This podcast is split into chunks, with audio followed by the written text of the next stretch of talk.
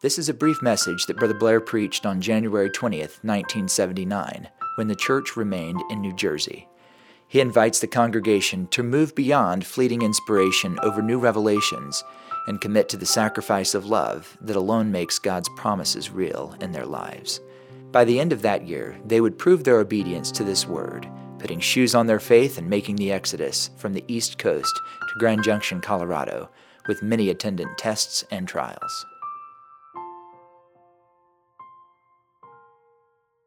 Do you not know that in a race all the runners run, but only one gets the prize? Run in such a way as to get the prize.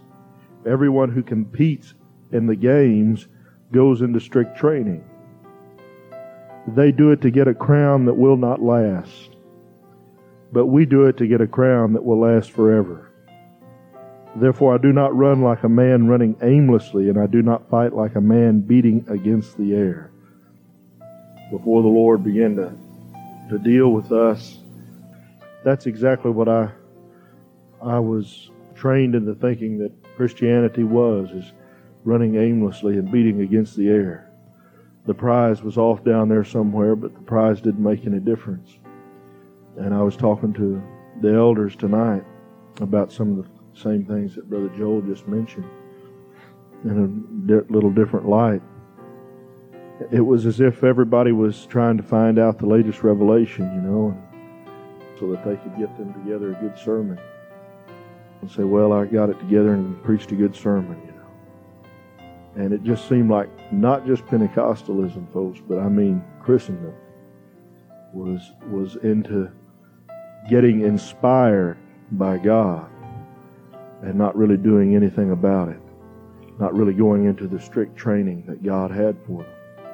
All day today, I think from the time I got up this morning when I started reading some stuff and, and uh, then I talked on the phone, I've been thinking over and over and over again, you know, how uh, all of the putting out of of messages and, and, and the the talking about things and the, the revelations and uh, uh, all of that business, it doesn't mean anything until it becomes a living reality in someone's life, you know. That's, that's where it gets down to the nitty-gritty, you know. We sit around and look in our Sears Roebuck catalogs, you know, at uh, discipleship and fivefold ministry and peace and God's kingdom and God's government, righteousness, peace, and joy in the Holy Ghost, you know.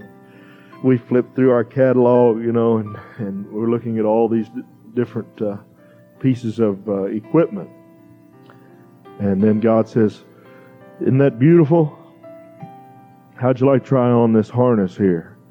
Then it comes time to coming down and, and uh, walking into the corral and uh, putting the harness around the, the old neck. Quit dreaming about life on the farm and, you know, start pulling a plow. Suddenly, you know, the, the beautiful pastoral scenes of the green trees and the the green fields, you know, and the, the, the corn up to here and the beautiful clean farmhouse, you know, it all disappears behind the dripping sweat and perspiration and, and aching bones. But that's exactly where God wants us. And it's exactly there that victories come. And I told Joel, I said, you know, when we get through with all this literature, man, when we finally get everything out that God has given us, every last piece of the, the puzzle that He's shown to us, and then I said, none of that will make any difference whatsoever if all it does is inform people's minds. And people just sit around and talk about it. But we've got to live it out in our lives. Hallelujah. Praise God. And then God is going to take just the seed of what's happening and He's going to sow it in people's lives. Then there's going to come travail, and they're going to bring forth the expression of the word that God is putting forth. Then we're going to have to train the man-child of the body of Christ in the way that it should go. And we're going to have to listen to the, the voice of our Father as He instructs us and, and guides this child of a nation in the path that it should go. And we've got to become a, a living expression of what God is doing. I said something else tonight that just occurred to me, you know. That coming into that harness shop that God talked to us about, we don't think that's real. It may be just another deal to you, a revelation to you. But to me, it's real.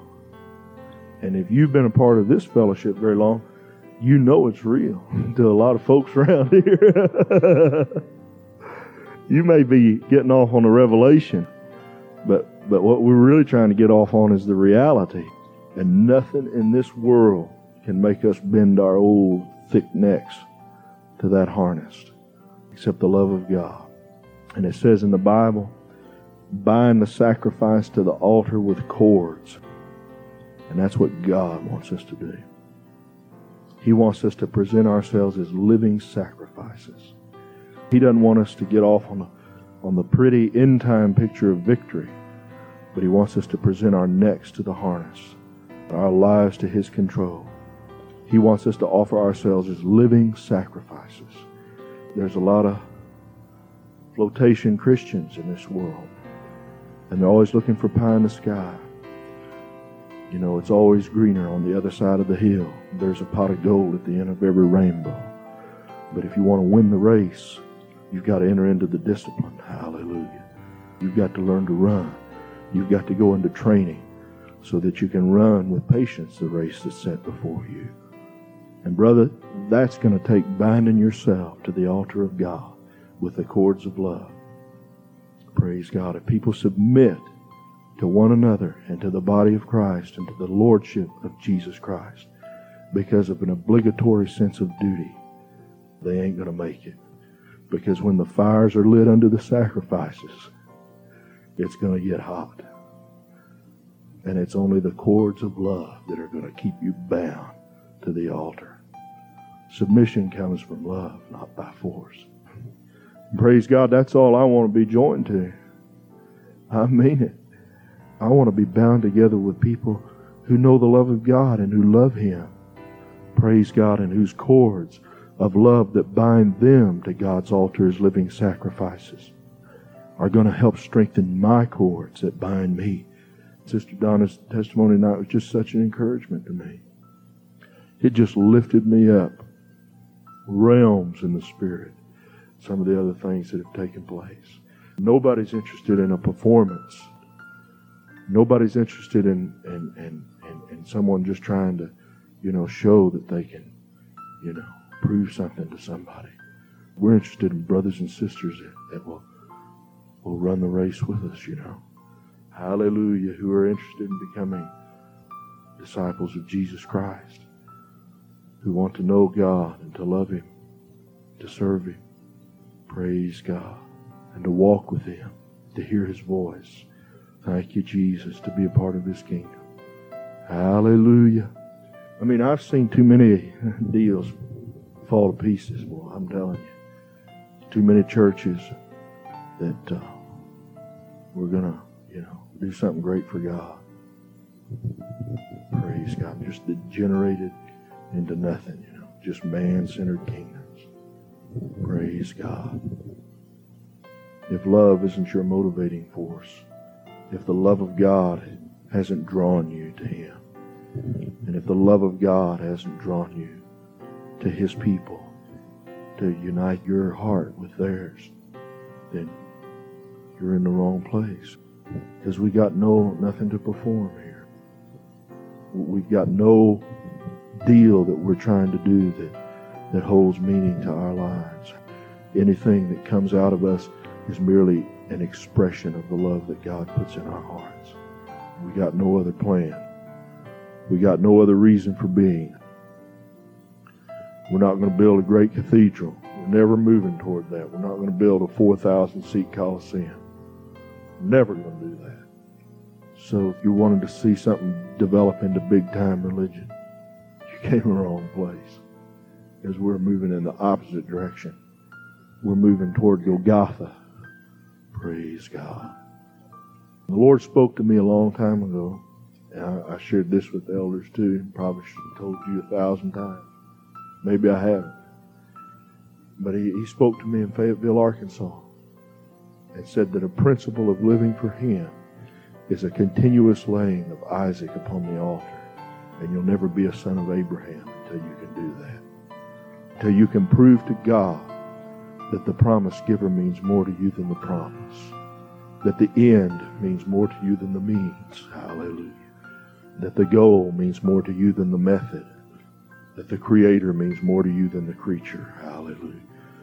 And God will test you, brothers and sisters, over and over again, and He will cleanse you of all your vested interest, praise God, and all of your infatuations with the methods and the means and the promises and the Isaacs, to make sure that your first love is the Lord your God. And He will test you over and over again, and He will get you to lay your Isaac on the altar over and over and over again to purify you and reduce you to love until you're not living for anything. Not what you can do, not what the church can do, just God. Just God. You're not living for anything else except that. So bind yourself to the altar with cords of love, because the fires are coming. It's coming down. It's going to purify us.